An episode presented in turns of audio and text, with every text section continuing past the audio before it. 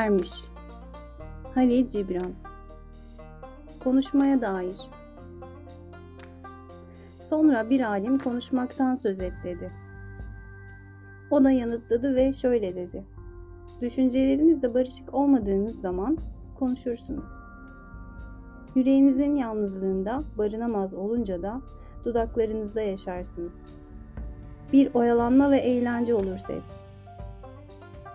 Konuştuklarınızın çoğunda düşünce yarı yarıya katledilir.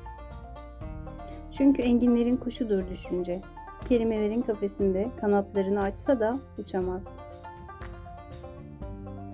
Aranızda yalnız kalmak korkusuyla konuşkan insanları arayanlar var. Yalnızlığın sessizliği kendi çıplak özlerini gösterir onlara. Bundan kaçarlar.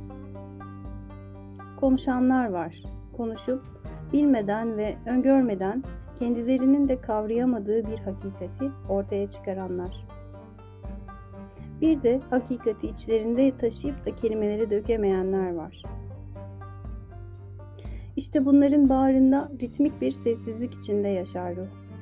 Yol kenarında veya pazar yerinde dostunuzla karşılaştığınızda bırakın içinizdeki ruh kımıldatsın dudaklarınızı. Yönetsin dilinizi. Bırakın sesinizden içri olan ses konuşsun onun kulağından içri olan kulağa. Çünkü yüreğinizin hakikatini saklayacaktır dostunuzun ruhu.